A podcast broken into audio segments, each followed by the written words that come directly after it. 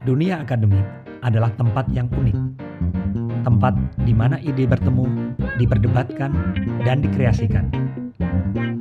Dunia akademik bisa menjadi tempat yang menantang, tapi bisa juga menjadi tempat yang menyenangkan.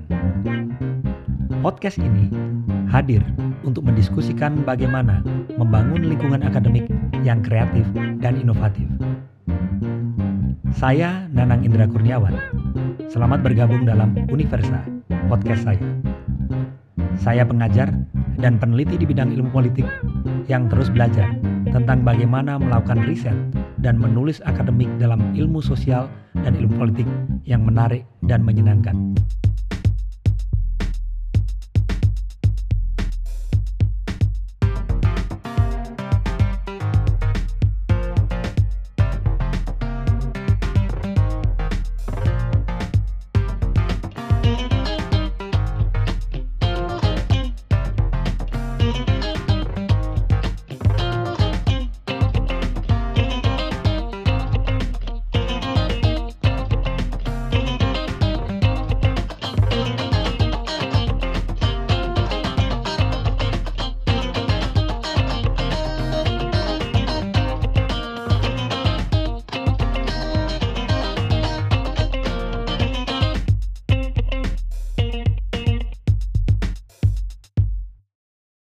Topik kita kali ini adalah memahami prinsip-prinsip penulisan ilmiah.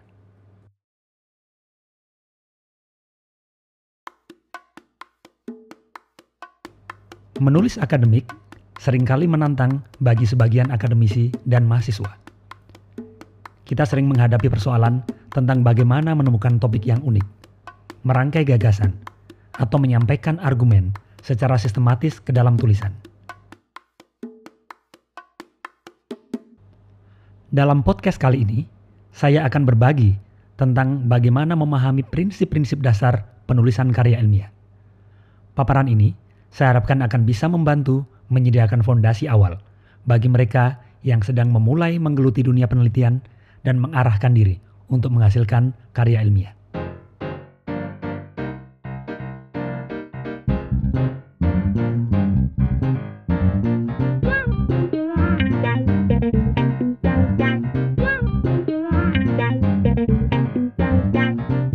Perkembangan ilmu pengetahuan membutuhkan ide-ide yang unik dan baru. Ide-ide yang tidak dipikirkan oleh orang sebelumnya. Upaya kita melakukan penelitian dan menulis karya ilmiah pada dasarnya ditujukan untuk membangun pengetahuan yang lebih maju dan berbeda dibandingkan dengan pengetahuan yang sudah ada saat ini. Dalam penulisan karya ilmiah, baik itu disertasi, tesis, atau jurnal akademik, kita perlu menjawab pertanyaan yang paling mendasar. Apa sebenarnya kontribusi kita terhadap pengetahuan yang ada? Dibandingkan dengan karya-karya lain yang sudah ada saat ini, apa yang berbeda yang ditawarkan oleh karya ilmiah kita dalam memahami fenomena? Dalam podcast kali ini, saya ingin memberikan penekanan bahwa karya ilmiah yang baik harus mampu memberikan kontribusi yang jelas terhadap pengetahuan. Kontribusi ini sering disebut sebagai novelty atau kebaruan. Kebaruan yang dimaksud bisa meliputi beberapa hal. Bisa baru dalam temuan datanya, bisa baru dalam hal metodenya, atau baru dalam perspektif atau cara melihat serta menganalisis fenomena. Ada beberapa hal yang akan kita bahas dalam podcast kita kali ini. Pertama, kita akan menjabarkan dulu tentang apa itu karya ilmiah dan untuk apa kita menulis karya ilmiah. Yang kedua, kita akan mendiskusikan unsur-unsur kunci apa saja yang perlu ada dalam karya ilmiah. Dan yang ketiga, kita akan mendiskusikan prinsip-prinsip dasar apa yang harus kita miliki ketika kita melakukan karya ilmiah.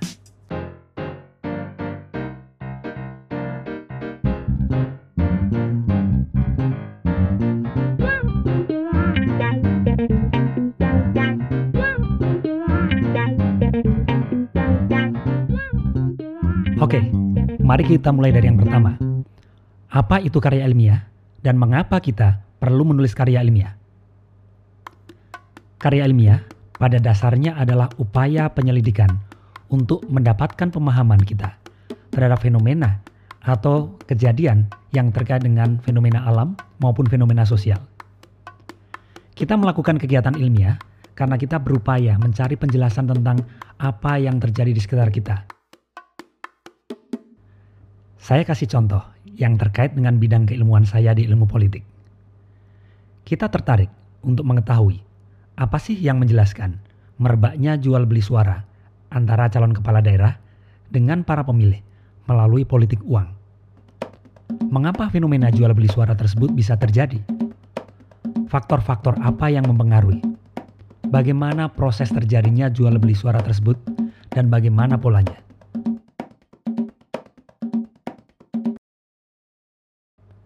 Dalam dunia akademik, upaya mencari pemahaman dan pengetahuan atas fenomena biasanya dilakukan dengan metode yang kita kenal sebagai metode ilmiah.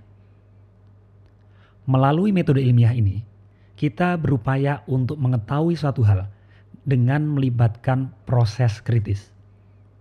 Apa maksudnya proses kritis? Dalam proses kritis, peneliti diminta dan didorong untuk melakukan problematisasi atas pengetahuan yang sudah ada sekarang ini.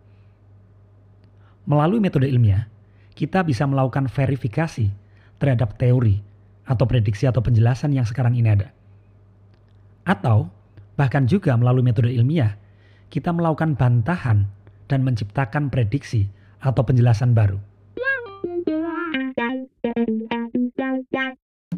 Proses ilmiah mensyaratkan adanya beberapa hal. Ia mesti sistematis, empiris, terkontrol, dan kritis. Metode ilmiah harus dilakukan secara sistematis. Maksudnya apa? Maksudnya adalah bahwa proses mencari pengetahuan dilakukan melalui rancangan dan prosedur penelitian yang terstruktur dan dilakukan dengan tahapan-tahapan yang jelas. Metode ilmiah juga harus empiris. Artinya, ia harus didasarkan pada data yang bisa dibuktikan, baik itu bisa dilihat, didengar, dirasakan, dan lain sebagainya. Selain itu, metode ilmiah juga harus terkontrol di mana proses ini dipandu dengan arah dan tujuan yang jelas, serta dilengkapi dengan alat untuk menggali dan menganalisis data. Dan yang terakhir, metode ilmiah perlu dilandaskan pada proses kritis. Ini sudah kita bahas sebelumnya.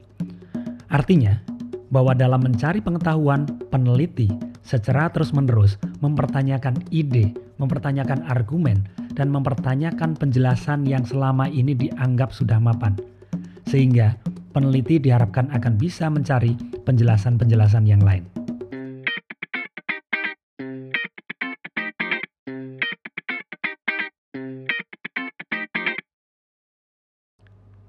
Proses penelitian biasanya dipandu dengan hipotesa dan teori yang memberi perkiraan penjelasan terkait dengan fenomena yang ada.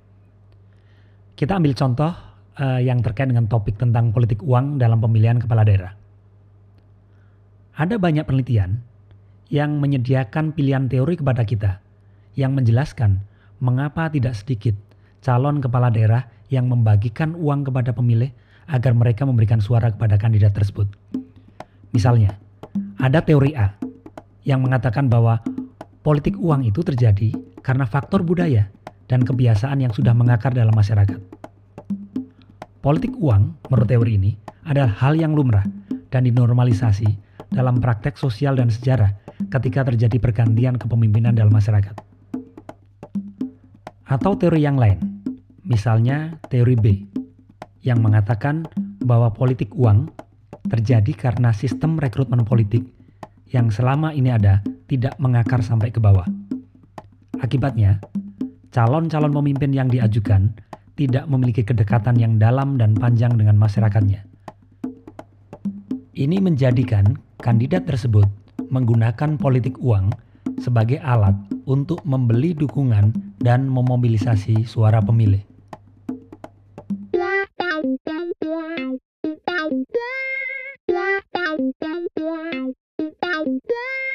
Teori-teori tersebut memberikan cara pandang yang beragam kepada kita. Tapi yang pasti, meskipun mereka berbeda, teori-teori tersebut membantu kita memberikan perkiraan. Kalau kita melakukan penelitian tentang politik uang, maka kira-kira penjelasannya akan seperti apa? Sekali lagi, teori tersebut membantu kita memberikan perkiraan tentang apa yang kemungkinan akan terjadi secara empirik. Apakah nanti hasilnya akan sama dengan teori? Belum tentu.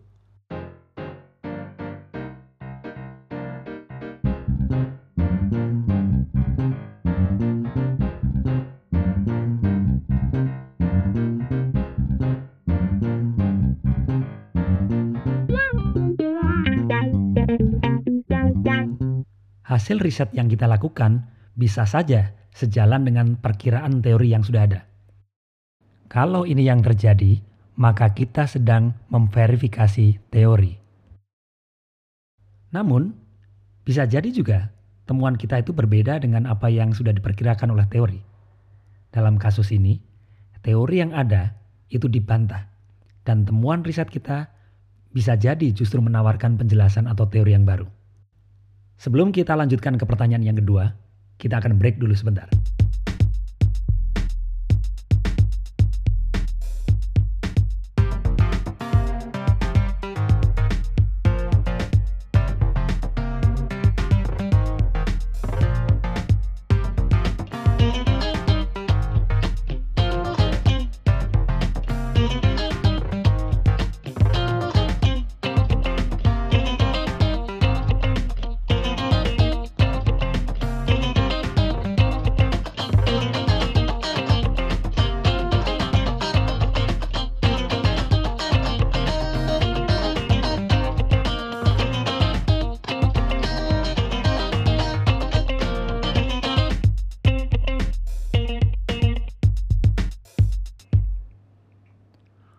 Oke, sekarang kita akan mendiskusikan pertanyaan kedua.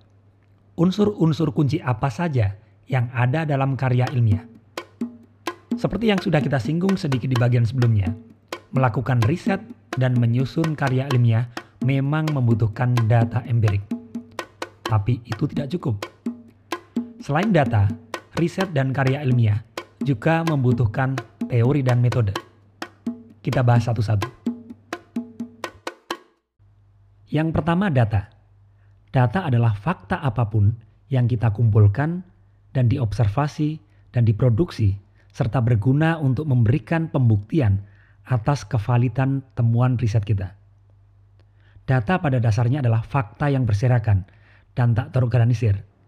Meski begitu, data sangat penting karena menjadi bahan dasar untuk mencapai tujuan penelitian kita. Ia adalah material dasar untuk menyusun pemahaman kita terhadap fenomena. Kita bisa mengibaratkan seperti ini kalau kita bicara soal data. Kita masuk ke dalam sebuah ruangan yang di dalamnya penuh berisi dengan kepingan-kepingan Lego yang berserakan. Lalu kemudian kita punya ide untuk membentuk rumah dengan kepingan-kepingan Lego itu. Nah, agar tujuan kita membangun rumah Lego tercapai, maka proses yang perlu kita lakukan di awal adalah mengumpulkan kepingan-kepingan yang kita butuhkan. Kita kemudian mencari kepingan-kepingan dengan bentuk dan warna yang cocok, dan jumlah yang kita perkirakan akan memadai untuk membangun rumah yang kita bayangkan dan kita inginkan. Kepingan-kepingan tersebut kita cari dan kemudian kita dapatkan, dan itu adalah bahan dasar ibaratnya untuk membangun rumah. Kalau kita kaitkan dengan penelitian ilmiah, maka proses mencari kepingan-kepingan yang relevan dengan tujuan kita untuk membuat rumah Lego tadi, pada dasarnya merupakan proses pengumpulan data.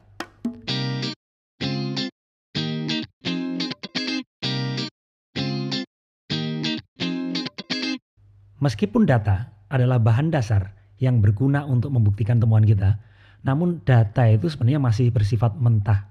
Dia acak atau tidak terstruktur. Ketika data yang acak dan berserakan itu kita proses dan kemudian kita tata, kita kategorisasi dan diletakkan ke dalam satu konteks, maka kemudian data berubah menjadi informasi. Jadi ada data, ada informasi. Ibaratnya Lego, informasi itu adalah kepingan-kepingan yang sudah ditata berdasarkan warnanya, berdasarkan besarannya, berdasarkan bentuknya, dan lain sebagainya. Kasih contoh konkretnya di dalam praktek riset semacam ini. Misal nih, terkait dengan politik uang dalam pilkada. Perhatikan baik-baik contoh ini. Ketika kita melakukan pengumpulan data, kita bertemu dengan responden A di sebuah desa yang mengatakan bahwa ia mendapatkan uang untuk memilih kandidat tertentu. Lalu kita bertemu dengan responden B di desa yang sama yang mengatakan bahwa dia juga mendapatkan uang dari kandidat tertentu. Responden C yang tinggal di desa lain juga mengatakan dia mendapatkan uang. Responden D di sebuah kampung di kota juga mendapatkan uang dari kandidat. Responden E di kampung yang lain di kota yang sama menyatakan dia juga mendapatkan uang. Potongan-potongan cerita tersebut adalah data. Dalam riset lapangan yang kita lakukan, kita juga menemukan bahwa responden A mengatakan bahwa penghasilan per bulannya adalah 1 juta rupiah. Responden B mengatakan penghasilannya 900 ribu rupiah. Responden C mengaku penghasilannya per bulan adalah 1 juta rupiah. Responden D, dia mengaku bahwa penghasilannya adalah 1 juta 100 ribu rupiah per bulan. Dan responden E mengatakan bahwa dia penghasilannya adalah 800 ribu per bulan. Seluruh responden berpenghasilan di bawah satu setengah juta rupiah yang kita kategorisasikan sebagai kelas bawah. Pengakuan dari responden bahwa mereka mendapatkan uang dari kandidat dan paparan mereka tentang jumlah penghasilan per bulan itu semua adalah data. Nah, data ini akan menjadi informasi ketika kita mengelompokkan data-data tersebut dan mengkoneksikan atau menghubungkannya dan juga memberikan konteks atas data-data yang ada. Misalnya, dari hasil analisis kita terhadap data yang sudah kita dapatkan, kita menemukan bahwa kandidat menyebarkan uang kepada pemilih tidak hanya dilakukan di kawasan pedesaan, namun juga di kawasan perkotaan. Itu adalah informasi. Kandidat menyebarkan uang kepada pemilih kelas ekonomi bawah di kawasan pedesaan dan perkotaan. Itu juga informasi. Data-data yang kita miliki ketika sudah berhasil kita susun sedemikian rupa, maka data itu kemudian berubah menjadi informasi.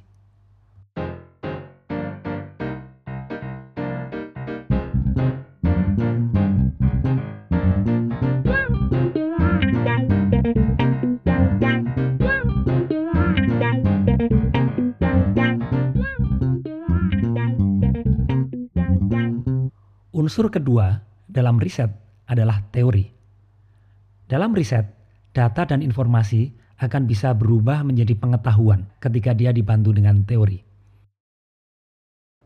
Pengetahuan lahir dari dialog antara data dan teori. Pertanyaannya, apa itu teori?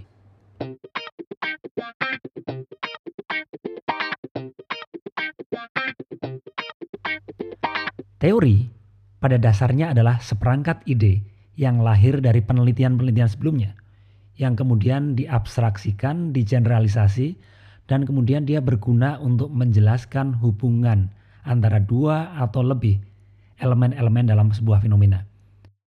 Karena itu, kita sering mendengar bahwa teori didefinisikan sebagai hubungan antar konsep. Nah, untuk memahami teori sebagai hubungan antar konsep, saya bisa mengambilkan satu contoh. Misalnya nih, ada seorang ilmuwan X yang berteori semacam ini. Semakin tinggi tingkat kemiskinan di sebuah daerah, maka akan semakin tinggi resiko terjadinya jual beli suara atau vote buying. Sekali lagi, semakin tinggi tingkat kemiskinan di sebuah daerah, maka semakin tinggi resiko terjadinya jual beli suara atau vote buying.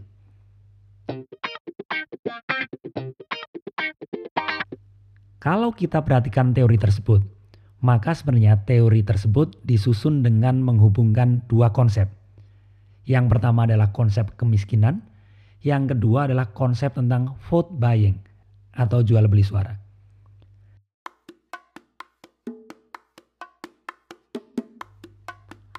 Adanya teori membantu kita untuk menemukan konsep-konsep yang relevan dan berguna untuk riset kita.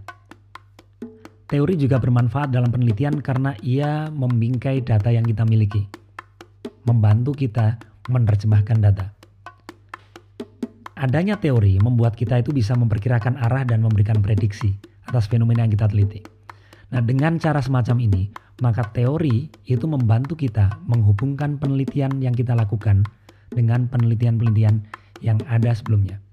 Singkatnya, teori itu ada dan berfungsi untuk membantu kita menafsirkan data dan informasi, serta kemudian memandu kita untuk memaknai fenomena yang ada.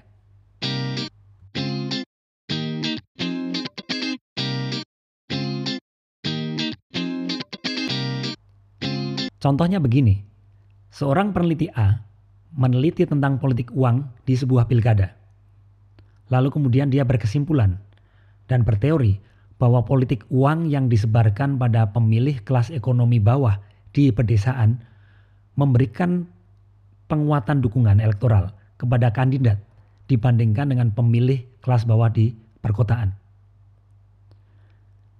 Teori ini memang belum tentu terbukti, karena harus kita uji dengan riset empirik kita. Namun, dengan adanya teori tersebut, teori itu bisa kita pakai untuk membantu memahami data yang kita kumpulkan dan juga kemudian memberikan panduan bagi kita. Tanpa teori, maka kita akan kesulitan untuk mengkategorisasikan data dan menghubungkan data tersebut. Bahkan lebih jauh lagi, tanpa teori, kita akan sulit untuk memaknai data. Kembali ke teori A tadi, Teori tersebut menyatakan bahwa politik uang yang disebarkan kepada pemilih kelas ekonomi bawah di pedesaan lebih memberikan penguatan dukungan elektoral kepada kandidat dibandingkan dengan pemilih kelas bawah di kawasan perkotaan. Teori ini membantu kita untuk memperhatikan konsep kelas ekonomi dan konsep geografi. Dengan cara semacam ini, maka kita akan bisa melihat bahwa teori sebenarnya membantu kita menyediakan pemahaman-pemahaman tentang konsep-konsep apa yang perlu didalami dan dianalisis di dalam riset kita.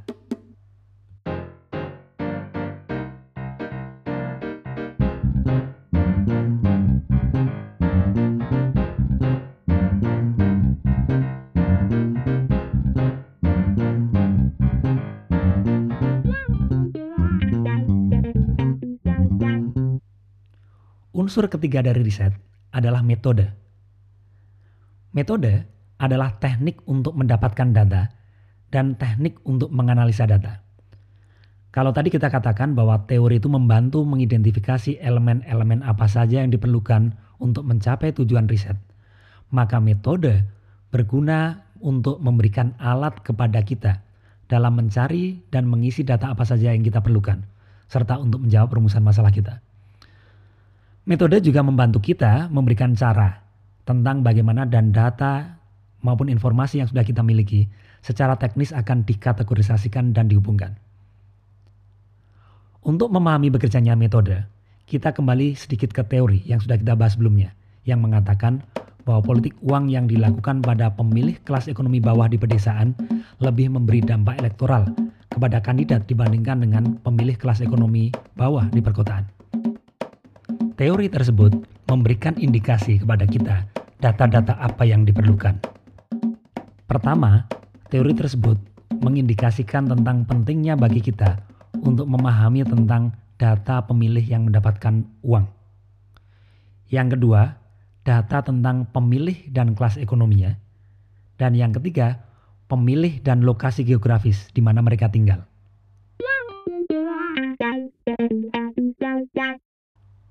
Untuk mendapatkan data terkait tiga hal tersebut, kita perlu mengidentifikasi alat atau metode apa yang bisa kita gunakan untuk pengumpulan data.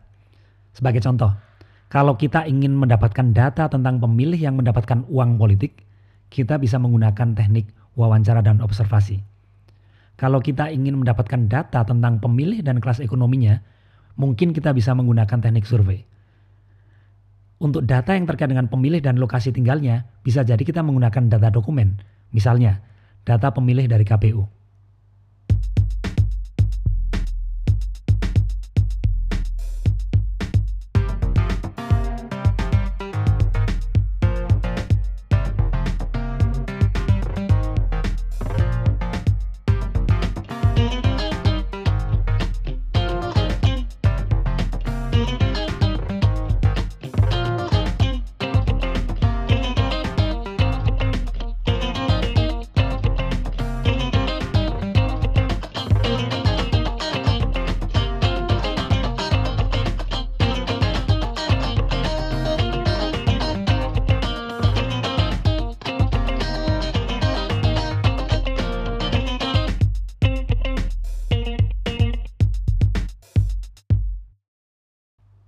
Kita sekarang sampai pada diskusi bagian ketiga.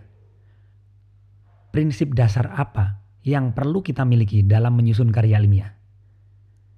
Kita telah membahas sedikit sebelumnya tentang pentingnya karya ilmiah dalam perkembangan pengetahuan. Ketika memproduksi karya ilmiah, kita harus mampu menjawab pertanyaan, apa kontribusi riset kita? Kita mesti mampu menawarkan sesuatu yang unik, yang memberi cara melihat yang baru, terhadap fenomena. Oleh karena itu, karya ilmiah itu perlu menghadirkan kebaruan atau originalitas yang membedakan karya kita dengan karya orang lain. Kebaruan itu kadangkala bisa dimulai ketika kita merumuskan pertanyaan penelitian. Karena itulah kita di awal harus memikirkan apakah rumusan masalah kita di dalam riset tersebut memiliki potensi untuk menghasilkan kebaruan atau tidak. Kebaruan sendiri seperti yang sudah kita diskusikan itu macam-macam. Bisa baru dalam hal temuannya, bisa hal baru dalam pendekatannya, atau bisa baru dalam hal metodologi dan cara menginterpretasikan datanya.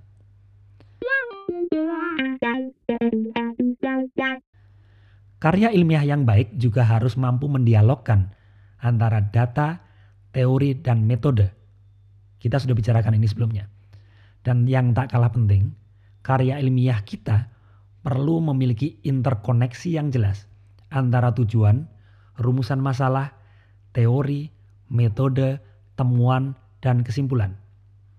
Semuanya harus terkoneksi satu dengan yang lain.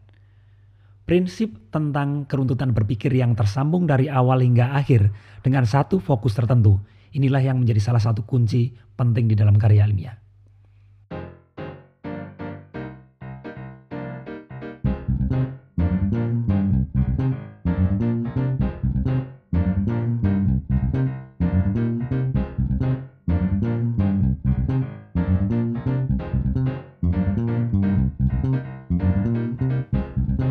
Demikian obrolan kita di podcast kali ini tentang prinsip-prinsip dasar karya ilmiah. Semoga bisa memberi pemahaman awal kepada Anda semua tentang bagaimana kita menjalankan dan menulis karya ilmiah. Kita berjumpa lagi dalam podcast yang lain. Salam.